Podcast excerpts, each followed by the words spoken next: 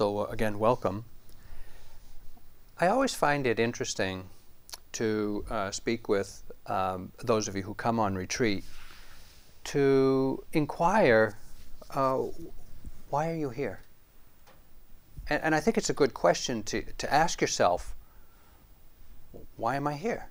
What, what brought me here? What, what is going on in my life that made a silent retreat for seven days or six days sound like a good idea? Uh, and it might be your first retreat, or, or maybe you've been doing retreats for many years, but each retreat is different, and we usually have a different um, uh, motivation or different conditions in our life that is uh, encouraging us or impelling us or commanding us to uh, take a deeper look. Because in a retreat setting like this, we do get uh, a chance to. Mm, let go of the to do list and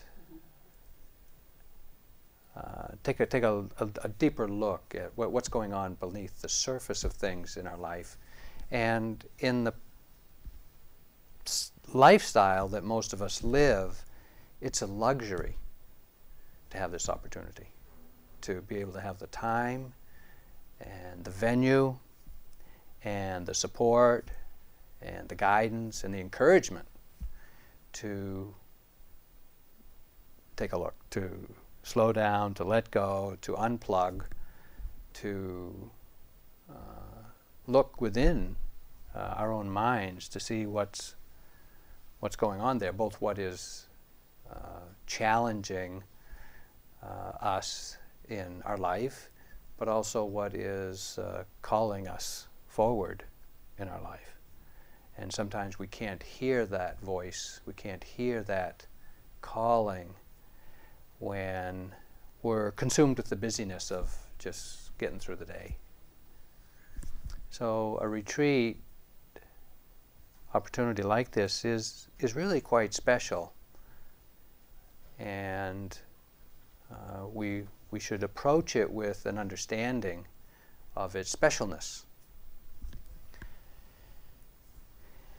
of course, if we had lived in, or if we were living in a, a Buddhist country, Sri Lanka or Burma or Thailand, to go on a retreat, uh, you wouldn't, we wouldn't need much um, uh, guidance or, or, preparation for it. Our whole life would have been uh, kind of cognitively preparing us for, oh, doing this kind of work, and we would have had a, a very full uh, teaching of the, the Buddha's teachings and, and uh, a lot of the, the support, the, the mental structure would be there for us to go and, go and retreat and, and, and, know why we were there and what we were doing and what the, the goals and the benefits were, and uh, we wouldn't need it. But for many of us here in the West, we, we do a little meditation or a lot of meditation, and then we come on retreat, and sometimes we're a little at uh, a little afloat as well, what, what, what's so different about this than practicing at home, just that we're doing a little more frequently. And uh, so I want to speak a little bit about how to prepare ourselves to do a retreat and to get the benefit of the retreat. And I'm taking my um, instruction from uh, an introduction to uh, a book that I and others have been translating and editing for uh, publication here in the West of a Burmese uh, book written by uh, Mahasi Sayadaw, who was a, a very renowned scholar and practitioner monk in Burma in the middle of the last century. And the name of the book is The Manual of Insight. It's, it's how to practice Vipassana. And he has a section uh, called uh, Preparations for Practice. Let me just step back and, and uh, acknowledge that most of the instructions and the uh, guidance and the teachings that I'll be offering are uh, Buddhist teachings, and most of the traditional practices that I'll, that I'll be offering are what I've learned from uh, different monastic and lay teachers, mostly from the Burmese uh, tradition.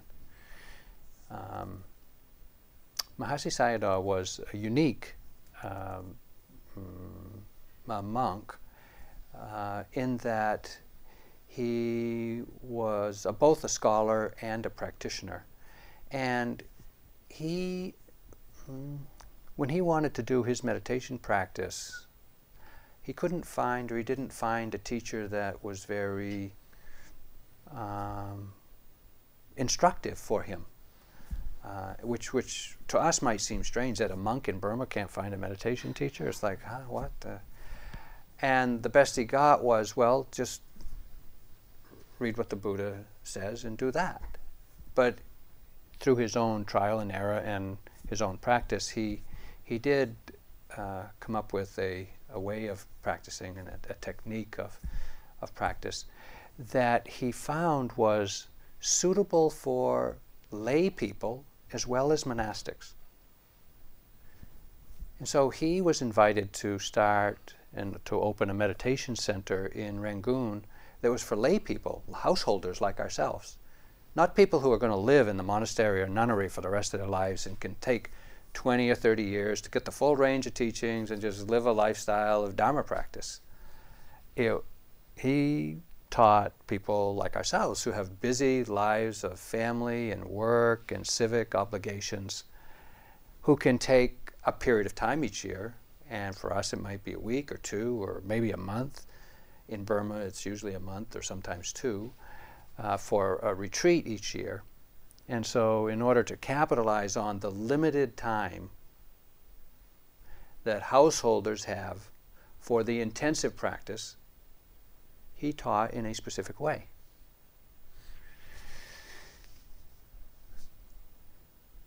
What we teachers of Vipassana in the West have done is adapted his method and methodology and kind of formatting of a retreat for householders in the West.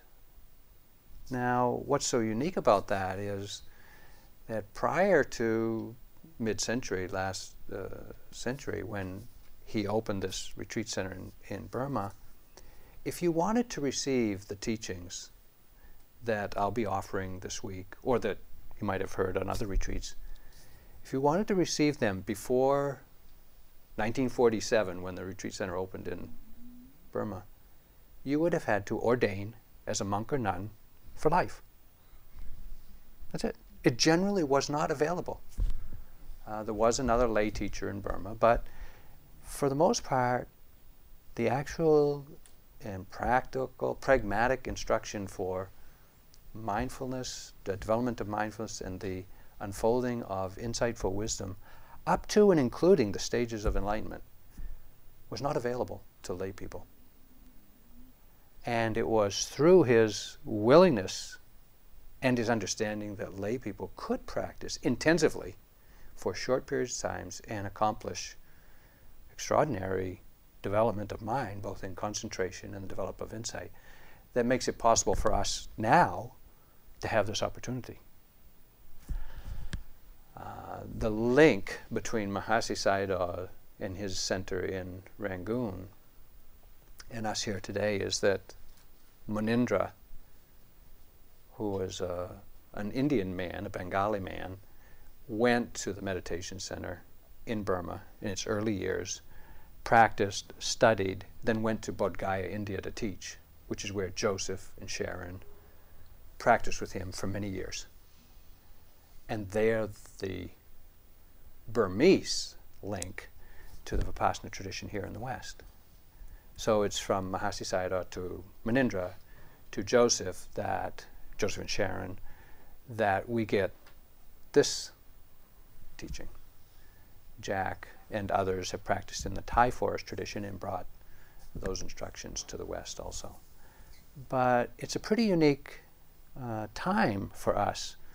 Uh, we might think that at any other time we could have had this kind of opportunity, but it's not so. It's, it's very uh, recent, really, that we would have this opportunity. So rather than me just giving you my ideas of um, what I think would be fun to do. Uh, I'm, I want to offer Mahasi Sayadaw's guidance because he knew that he was teaching lay people, not necessarily monks and nuns who had already committed their lives to practice, but to lay people.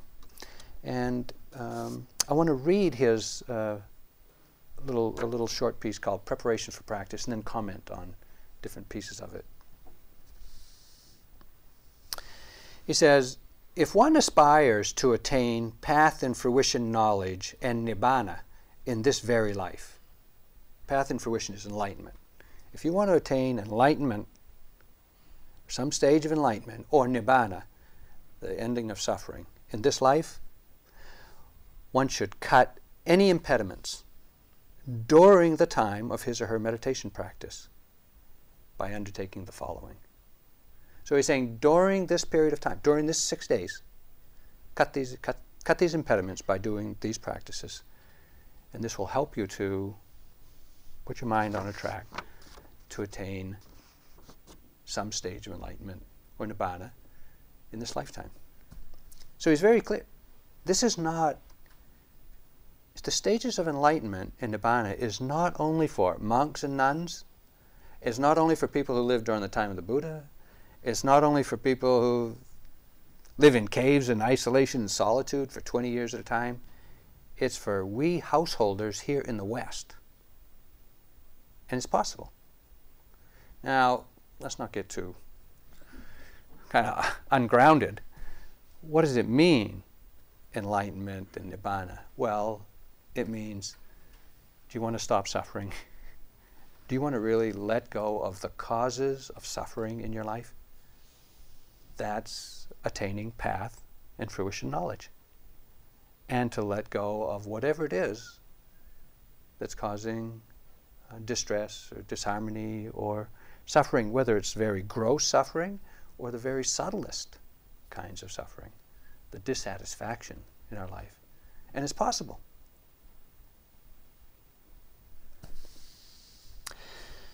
So, the following practices purify your moral conduct by undertaking the precepts, and cultivate the wish may my moral conduct be supportive of enlightenment. However, if you suspect that you may have committed some offense towards an enlightened person, you should apologize for that mistake. And if you can't see that person to apologize to them, you should offer an apology in front of a teacher. Purify your moral conduct. Well, many of us have lived less than noble life. And, uh, you know, there's some things and we've done and said, and uh, some behaviors that we may not be so proud of, maybe a little uh, kind of regretful for, remorseful for, a little maybe ashamed of. But what he's saying here is that the past is past. That's over. You can clean up your act starting now. And if we undertake this period of practice by taking the precepts, as we will, and I'll explain them, by taking the precepts to purify our speech and behavior, that the intention now to purify your mind through your speech and behavior, uh, purify your speech and behavior through your mind for this period of time is adequate. That is sufficient in and of itself, moral conduct to support awakening. The past is past. Yes, we may have a lot of remorse. We've done things, we've said things, not so skillful, not so helpful. It may come back and haunt us. It may come back and bother us. But we can we can understand that we did what we did and it was unskillful and we can have regret, remorse for that and let it go. We don't have to get entangled in some guilt tripping of ourself when we were less informed, less knowledgeable, less concerned, less sensitive, less careful. Because for this period of time, we're making a greater commitment to keep a clean act. And that, he says, is sufficient. We can't erase the past, but we can have a changed relationship to it. We don't have to be stuck in the past. Whatever it is we've done or said is not an impediment to moving forward, which is a great relief, frankly. I don't know about you, but you know, I grew up in the '60s. You know, it's like, hey, what to the extent that I grew up. Anyway, you know the precepts. Let me remind you. Uh, the precepts are, um, I guess we'd call them uh, kind of like the, the basic community agreements. How we can live in harmony with one another for this period of time. And they're basically agreements and trainings that we voluntarily undertake not to harm each other, not to harm ourselves, each other, or other beings that we share this space with. And the first is to, to undertake a training to refrain from harming by, by killing. Well, I don't think any of us are going to get that angry that we're going to be acting out that way here. But it's also to share, you know, the space with whatever snakes, whatever bugs, whatever mosquitoes, whatever else, whatever other beings uh, that we're going to share this, this space with. Let them be. Be sensitive to their expression of their life. And to the extent that you can be sensitive to the expre- their expression of their life, it will help you to be more sensitive to the expression of life within yourself. And to just accept, oh, this, this is the way it is. Rather than just, it's something bothersome to get rid of. This is just the way it is. It helps to um, develop an attitude of acceptance, just acknowledging that this is the way it is, which is kind of a foundation of equanimity. And equanimity, equanimity is, well, let me just say, it is the key. It is the key to effective practice. It is the result of effective practice. It is the foundation upon which all of our uh, peace of mind will be established is through having a balanced mind. And we can start our practice with a balanced mind, just being willing to acknowledge this is the way things are. The second precept is to refrain from taking what is not offered, generally meaning uh, not stealing. Well, probably none of us are thieves in, in a gross, uh, illegal sense but it means being sensitive to uh, what you've been offered here, what we are being offered here in the use of this facility, in the use of time, space, uh, the resources here, and just generally being very respectful of the tremendous cost in both financial and human energy of uh, putting on a retreat like this. The facility and the staff and the volunteers and the cooks and and all of the electricity and the, the paper products and the water and it's just there's a tremendous number of amount of support for our being here in such a comfortable uh, luxurious we'd have to say uh, place and just to be respectful and appreciative uh, of that and to acknowledge our gratitude for it by being um, sensitive. Letting what has been offered be enough. Let it be enough. To, to, to even actively practice renunciation and just say, if it isn't here yet, I don't need it. If it isn't being offered, I can get by without it. And we can. yeah. The thing is, if we can, we can. We can. And, and just to, to undertake that as a training, that whatever's here, good enough. Sometimes we might think, oh, I'd like to have, well, I know we're not here, not here, we're not ever going to say, I wish I had more dessert. But, because I, I hear we get a lot. Uh, but whatever it else it is that comes across your mind is something you need, check it out. Maybe you don't. And just to practice with a, a, a level, a kind of balance of mind that can accept that this is good enough and just let go of the rest. Let the rest of the, you know, the chattering mind that is insatiably unsatisfied. It just wants more, anything. The third precept is um, a training in the context of this retreat to refrain from acting out our sexual energy. It's not a judgment of sexual energy, but it's just an acknowledgement that in the context of a silent retreat, when we're each going deep within our own mind, to not be bothered by others, well, hitting on us in some way, or acting in a way to call attention to uh, or arousing sexual energy, but just to watch within ourselves when, if and when sexual energy arises in our own mind and body, to work to work with it, to, to be aware of it, to, to see what it does to the mind, to see what it does to the body, to see how it uh, plays out, so to speak. And to, to learn from that rather than to act on it to kind of satisfy it or to get rid of it or to dissipate it, whatever.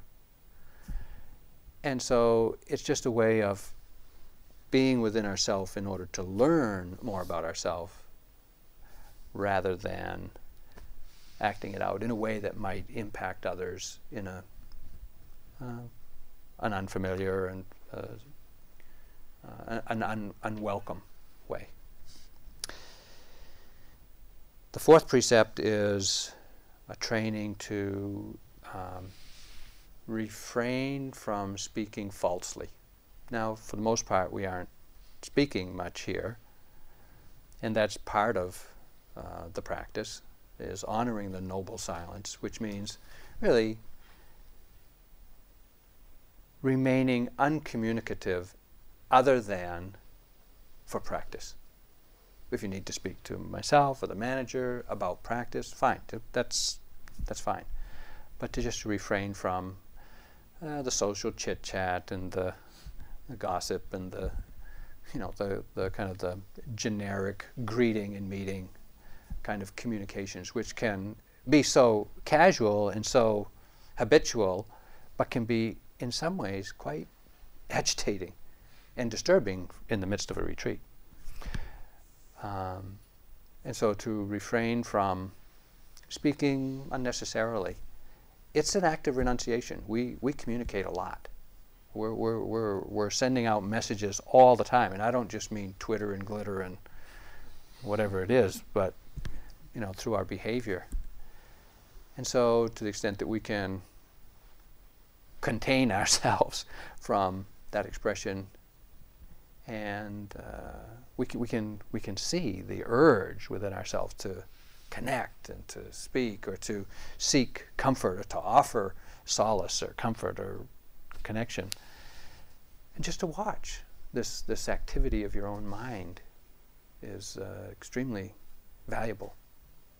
Of course, if you see someone who is in trouble, is, in, is having some difficulty, they're having a, a medical emergency, take care of it. Do what you can, by all means. But if you see someone who's just having a hard time with their own mind and they may be crying or they may be frustrated or they may be whatever, let them be. You know, your silent recognition of their condition and a willingness to tolerate it is a great support for them, as, as you'll see for yourself, uh, just so we can all go through our own process and learn from that. And also the, the, the right speech or the noble silence um, also includes uh, not making gestures to communicate with one another, other than, you know, Sure, you can go in the line, thank you for holding the door, things like that, that's fine. But not to communicate uh, otherwise by gesture. And uh, certainly not by touch. Consoling someone by uh, offering a soothing touch or something like that would be, would be best to, be, to, to let that go. With one exception. if someone in the hall near you is enjoying their deep tranquility audibly, I hope we can all offer them permission to lightly tap us on the shoulder or the elbow as a way to remind us that uh, we're, we're, we're, we're letting everyone know that they're enjoying their deep tranquility. okay, so if, you're, if someone starts to snore or breathe in a, in a way that's just prior to sleeping, uh, if we can give each other permission to just let us know by a tap on the shoulder or elbow, then uh, that would be uh, helpful, I think. The fifth precept in the context of this retreat is to refrain from uh, using uh, intoxicants, drugs, uh, alcohol, or uh, whatever else might be available to that, that, that have a tendency to cloud or distort the mind. Uh, many of us probably have a history of uh, such indulgence, which is done and gone for this period of time, if we can uh, refrain from that, then we, will get a chance to hopefully clear the mind and see what's going on a little more clearly. With one, again, one footnote. If you ha have been prescribed medication for any medical uh, condition, psychological or physical medical condition, please continue to take the full dose of your medication this is not the time and place to start weaning yourself off of uh, medication or to try to go cold turkey or to anything like that. This is not the time and place. This practice itself is stressful enough, and to add another uh, component to it um, is is, is uh, not useful. Uh, likewise, we would ask any of you to refrain from fasting or trying to give up smoking or anything like that during this retreat. But just to, you know, uh, refrain from the recreational uh, intoxicants. So those five precepts, those five training rules are kind of the groundwork for all of us to be able to live in harmony with one another. Because if we're all taking the precepts, we'll all be, uh, we'll all know, we'll have some trust and reliance on others to be, you know, respectful of our time and space and our process, and we won't. We, we can create a, a, a container of safety for all of us to uh, do the work uh, within our own heart and mind that needs to be done.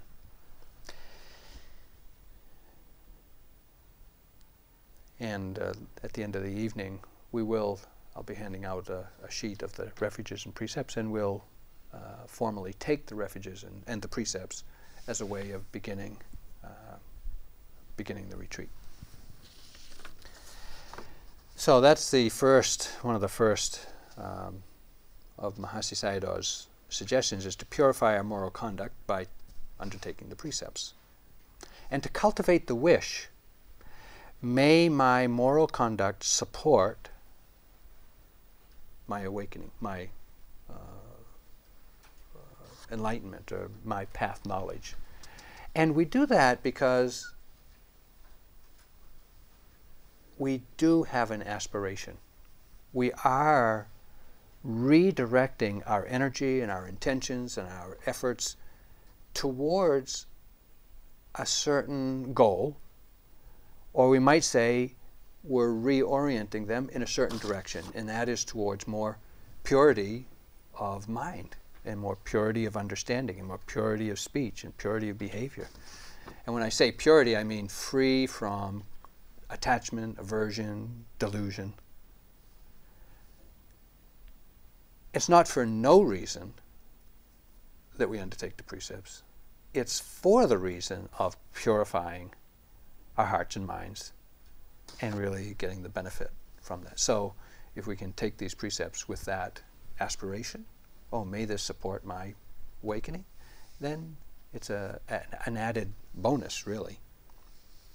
He then goes on to say, if you uh, suspect that you have committed some offense towards an enlightened person, you should apologize for the mistake. Does anyone know an enlightened person? on the other hand, I don't think they have halos, and so we don't really know. But what this guidance is pointing to is if you have done anything in your life to anyone that you feel you know ashamed about or regretful about even within yourself. Just acknowledge that to yourself. Be willing to to have the courage just to say that was a stupid thing to do. That was a regretful thing to do. That was a silly thing to do. Uh, that was a careless thing to do. And forgive yourself. We do things out of conditions, carelessness, ignorance, lack of awareness, that cause harm to ourselves and maybe to the other person. And we're the ones who suffer most with it when we're aware of it. So give yourself a break. You know, forgive yourself for that. Um, sometimes and certainly in the monastic tradition, it is important to confess it and uh, to, to share it with another monk, in my case as a monk, to share it with another monk, just that, you know, I acted out, I did something silly or crazy, broke one of the rules, whatever it is, and I'm regretful for it. And uh, the other monk says, well, it's good that you recognize that you did something wrong. Uh, it's good that you take full responsibility for it and uh, please try harder. You know, going forth, please uh, keep it in mind not to repeat that. And that's really what a confession is, is to, to, to help us let go of it, just to kind of leave it here, you know.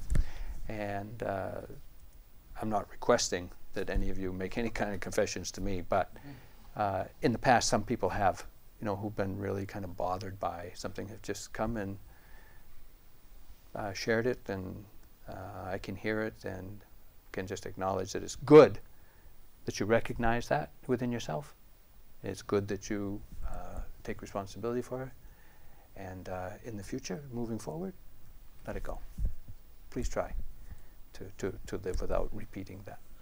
So there, I've already accepted all your confessions. these are not these are not particularly esoteric or Buddhist or you know these are all kind of commonsensical things, but they are, they are preparations. They help prepare the mind for the work that we're going to be doing during the retreat. Then he goes on to say, entrust yourself to the Buddha's wisdom in order to be free from fear in the event that frightening experiences arise during your practice. Also, you should entrust yourself to the teacher's care so that that teacher may guide you without any hesitation.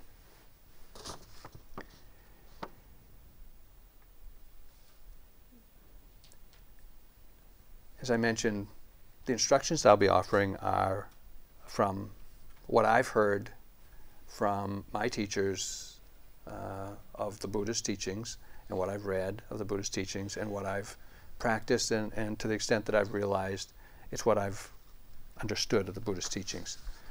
Uh, I have found the Buddhist teachings to be very uh, comprehensive, very pragmatic, um, and, and they don't require a faith that's blind because there's, there's quite a lot of uh, uh, wisdom, quite a, quite a lot of apparent wisdom and, and logic and support to them.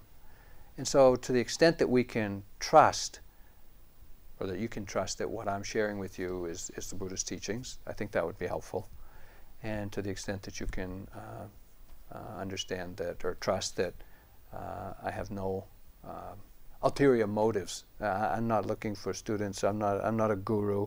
Uh, I, I think I'm more of a, someone who's walking the path with you, maybe beside you, and have, have seen some of what you see and maybe have a suggestion for how to navigate that, that terrain of the mind. And so if you can uh, trust, then, then that's good. Uh, if you can't, then recognize that. Uh, that uh, yes, you may have some uh, uh, difficulties believing everything that the Buddha said, or even everything I say. That's okay, you know. But recognize that. Recognize, oh, you know, I'm not sure I can believe that, or, or not. not just to fret and stew about it, but to acknowledge to yourself. Put that aside. hear what you hear uh, and what you, what you find useful, take it in and, and practice that way. If what I say is uh, unuseful or does, doesn't resonate with you, let's let it go. Forget it. don't, don't bother about it. If it doesn't make sense or doesn't ring true to you, don't disturb your own mind with that. Just let it go.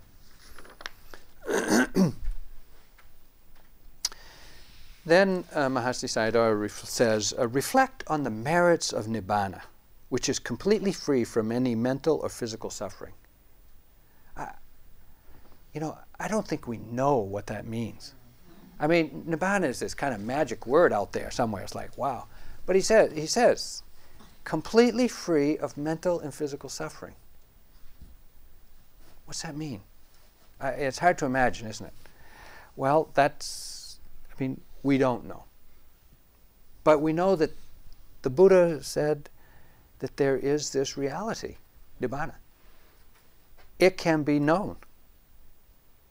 It is the absence of any suffering.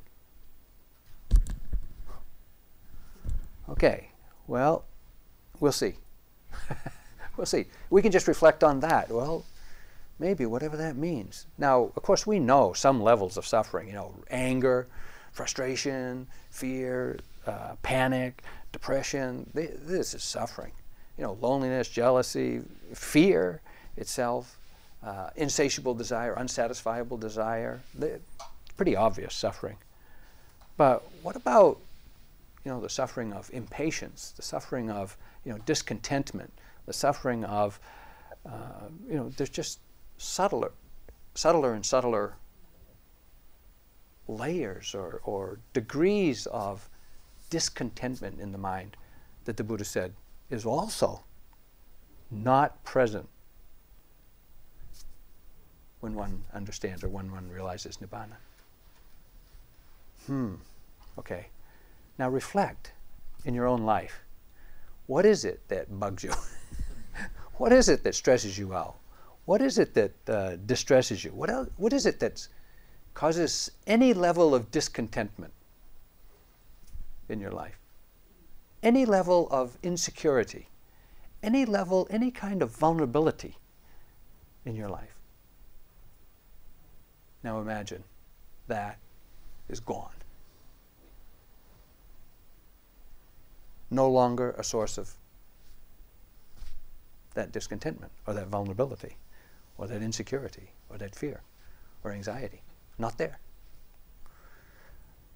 Hard to imagine, but that's the direction that the Buddha's pointing to. And it's real. It's real. This is not magical. This is not impossible for any one of you in this room to taste in this very life.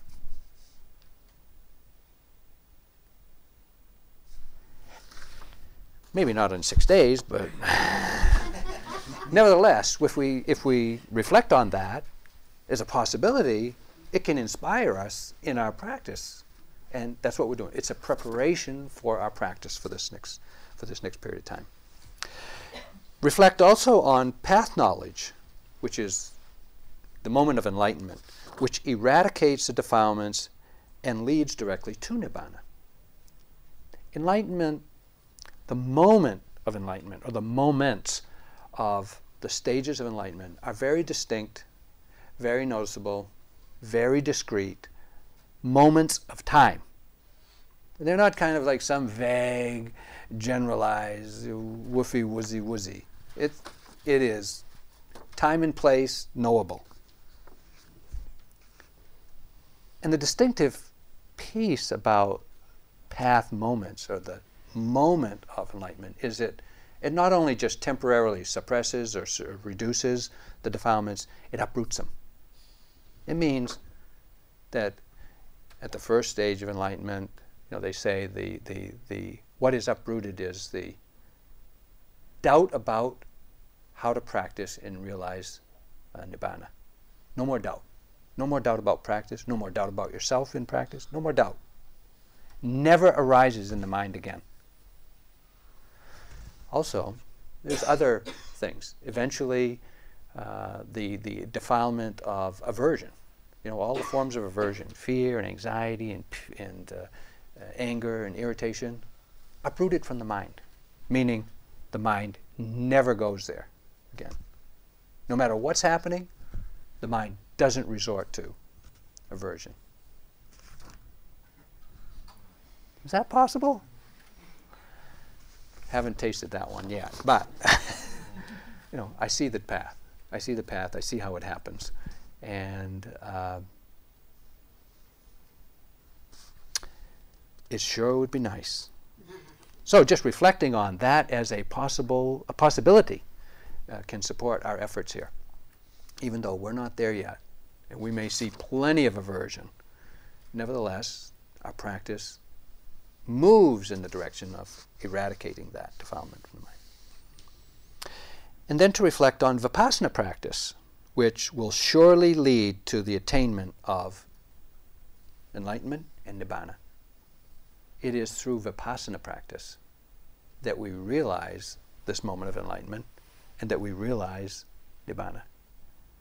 And what I'll be offering you here is mindfulness training and the development of vipassana knowledge.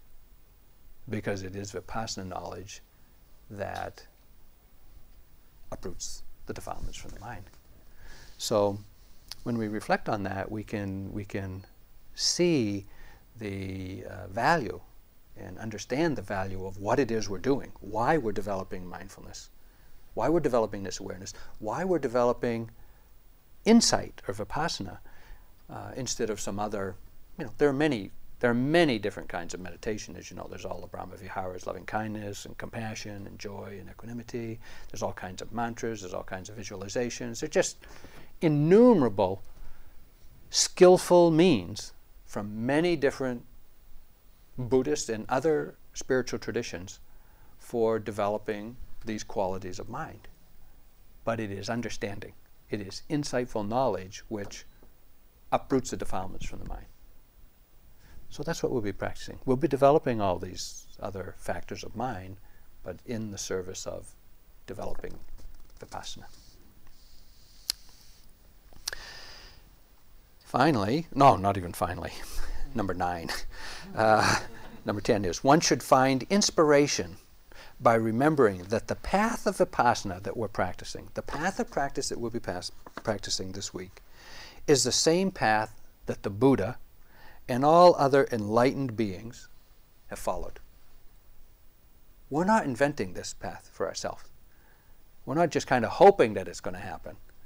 This is what every other being who has awoken to the end of suffering, this is the practice they have done.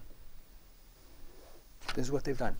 So, whatever it is that you meet in your own mind in this week, has been seen and worked through and worked with and let go of by every other being who has uh, realized the enlightened or the awakened mind.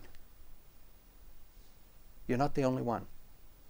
It, it, it is so much support to know that, you know, sometimes you get in there and Jesus, it's, it's, you know, for those of you who've done retreat, it can be slogging, it can be tough going.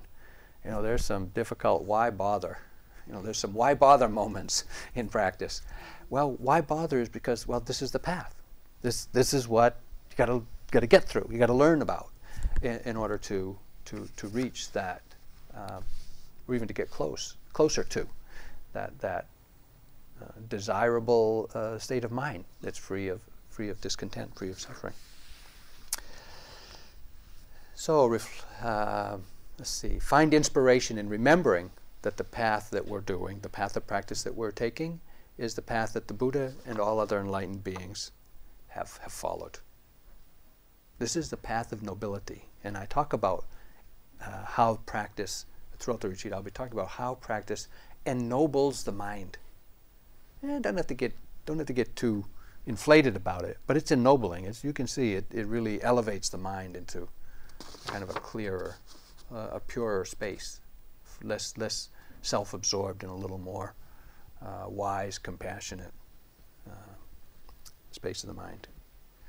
Then, he says, one should bow to the Buddha.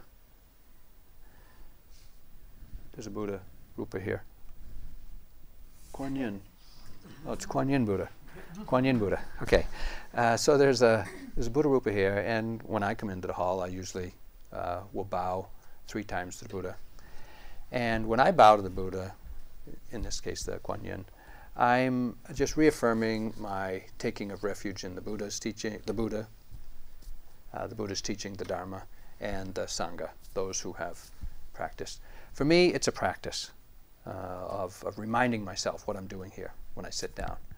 Uh, it's not required, it's not expected, and don't by any means do it as just kind of a meaningless ritual. Meaningless rituals are meaningless. Give it up. That's one of the things that gets let go of in the first stage of enlightenment is meaningless rituals. So let, let, go of that. Uh, but if you find it useful as a way to remind yourself what you're doing or to inspire yourself to really make your best effort, great. You can do that. Bow to the Buddha. Then he says, when you bow to the Buddha, reflect on the many attributes of the Buddha as the all knowing one. It is said that, kind of hard to imagine, it is said that the Buddha could know anything he put his mind to.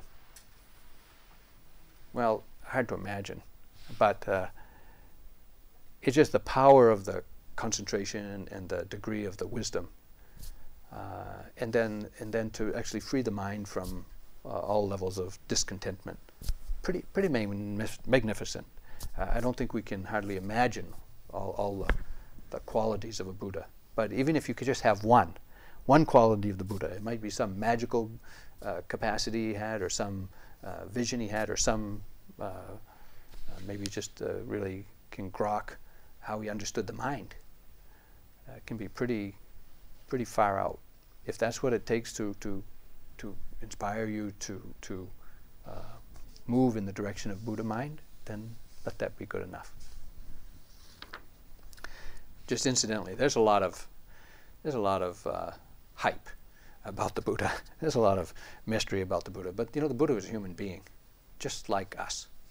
And while he really did devote a lot of energy and a lot of lifetimes, they say, to perfecting his mind, uh, he was born in a human body. You know, he had to deal with kind of, you know, the human condition, as we all do. And uh, fascinating reading about his humanity how as a human he was dealing with you know friends and enemies and you know challenges and you know hunger and just, but with a with an ennobled mind a mind that was awake and aware and willing to acknowledge this is the way it is and deal with it and it can be very inspiring just to, to recognize that the Buddha was, was a human being. He wasn't some god or he wasn't a, a kind of some celestial being or some ethereal ghost-like thing. He was you know, blood, sweat, bones, tears, all that, uh, without suffering. After this, Mahasi Sayadaw goes on to say, it is recommended that one cultivate loving kindness towards all living beings, beginning with the guardian devas of the monastery. Now, loving kindness, you know, many of you have practiced loving kindness, metta, uh, just a, a, an appreciation of uh, oneself and others. May you be happy, may you be uh, peaceful, may you be free of physical, mental suffering. May you be at ease with the conditions of your life. And even just that much towards yourself and others can be a way of softening the heart and just uh, uh, practicing a little metta. But he says, beginning with this, the, the devas of the monastery. So this surrounding, this, this, this Angela Center, is our monastery for this period of time. And uh, whether, we, whether we believe it or not, or whether we see them or not, or whether we can acknowledge them or not, it is said that there are other beings sharing this space with us. So let's not exclude them. Uh, let's welcome them to, to be in the hall here with us, or to walk with us outside, or to fly, whatever it is they do. And uh, may they also be happy, because if they're not happy, maybe it'll have an effect on us. So let's wish them to be happy so that we too can be happy. So, beginning with the guardian devas of the monastery. And if possible, if possible, like why isn't it, uh, one should then contemplate death. Well, this is actually a, a, a, a protective meditation. Metta is a protective meditation. It protects us from feeling isolated and just getting um, uh, really self critical. Hmm? Metta. Uh, reflecting on death protects us from, well, wasting our time. Because when we reflect on death, and the Buddha offered it as a, as a daily reflection, that every day we should remember that uh, death is a condition that we all live with all the time. And any one of us can get a diagnosis the day after the retreat ends that uh, is going to remind us starkly this is the way, this, this is a condition of life. And uh, if we knew that this was it, we would spend our time more wisely. We would be much more careful, much more sensitive, much more less demanding, less expectations, more accepting, more tolerant.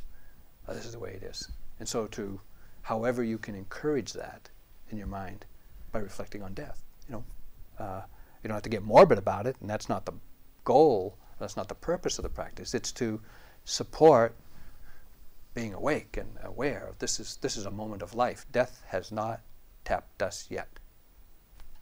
You know, we haven't been called to the to that experience yet.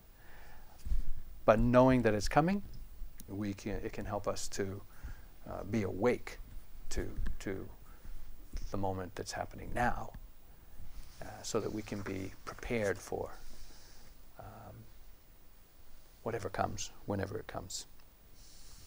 And then finally, no, not even finally, next to finally, one should also reflect on the perception of the unbeautiful regarding your own body. Now, that's, that's an interesting, you know, this is also a protective reflection. We love ourselves. You know, and that's not bad but we also love ourselves wrongly. We love this appearance, you know, that we see reflected in the mirror somewhat. Uh, we, we, we, we, we, we get attached to, you know, the body, how it looks, how it feels, how it functions. And let's face it, time only runs out. and no matter how beautiful, how well functioning it is, no matter what your statistics are, what's your PSA, what's your cholesterol, what's your heart rate, all that stuff, no matter what it is, it's all heading downhill. Don't forget that. Why? Because to just get kind of self-inflated and infatuated with all the possibilities and the of all the pleasure that the human body can offer you, fine, that's great but there's an end to it. So just remind yourself happiness and pleasure in the body is not the goal, comfort is not the goal. Just remind yourself of that. And be willing to accept that sometimes and, and eventually we're going to live with this, this body as it falls out from underneath us. So be willing to, to, to acknowledge that and to know that as a way of protecting your practice here. You know, using your time wisely, reflecting on death, uh, being gentle with yourself by reflecting on loving kindness, and, and being willing to let go of the need for just kind of pleasurable, indulging in pleasure. Uh, we've done that. Believe me, we have done it. We, we've sought pursued, acquired, and indulged in immense amounts of pleasure. Still not happy. Or let's say, still not satisfied, not content. There's still distress in our life. Maybe that's not the path. We don't have to be disrespectful of the body. We don't have to be denial of the body.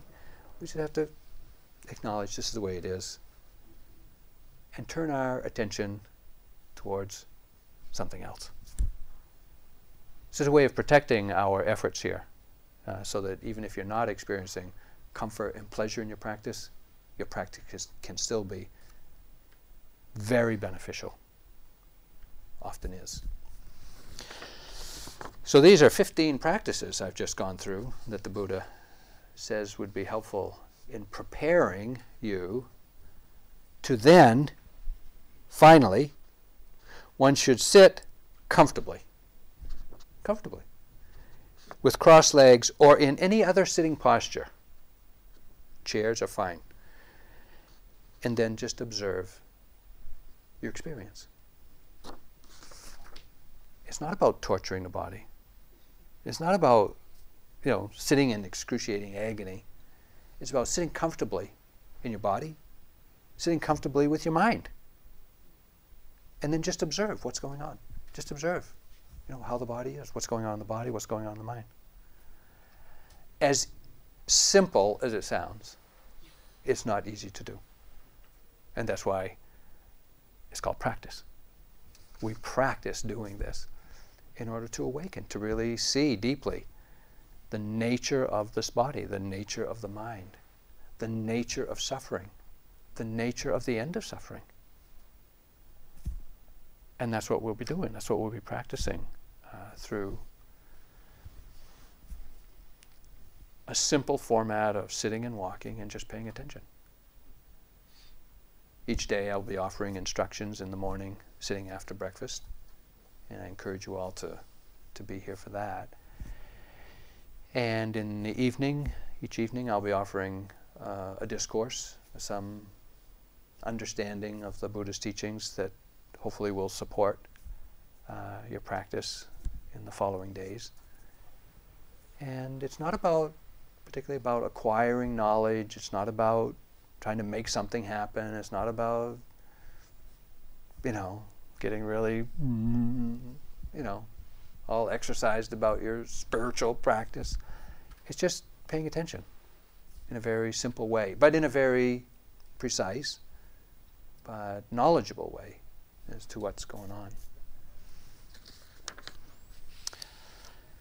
So this is Mahasi Sayadaw's uh, instruction for practicing renunciation, living in harmony, uh, clarifying your aspiration, practicing with some humility, trusting the Buddha, being obedient to the instructions of the Buddha, and really understanding why we practice and what the benefits of practice are.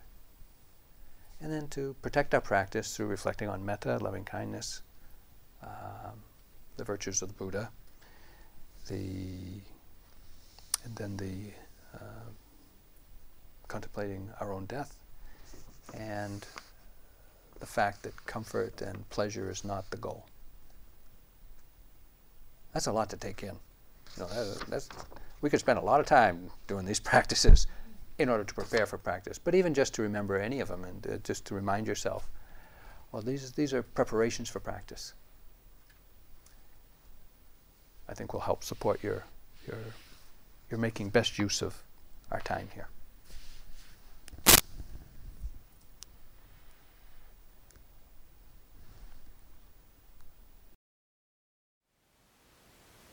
Thank you for listening. To learn how you can support the teachers and Dharma Seed, please visit dharmaseed.org slash donate.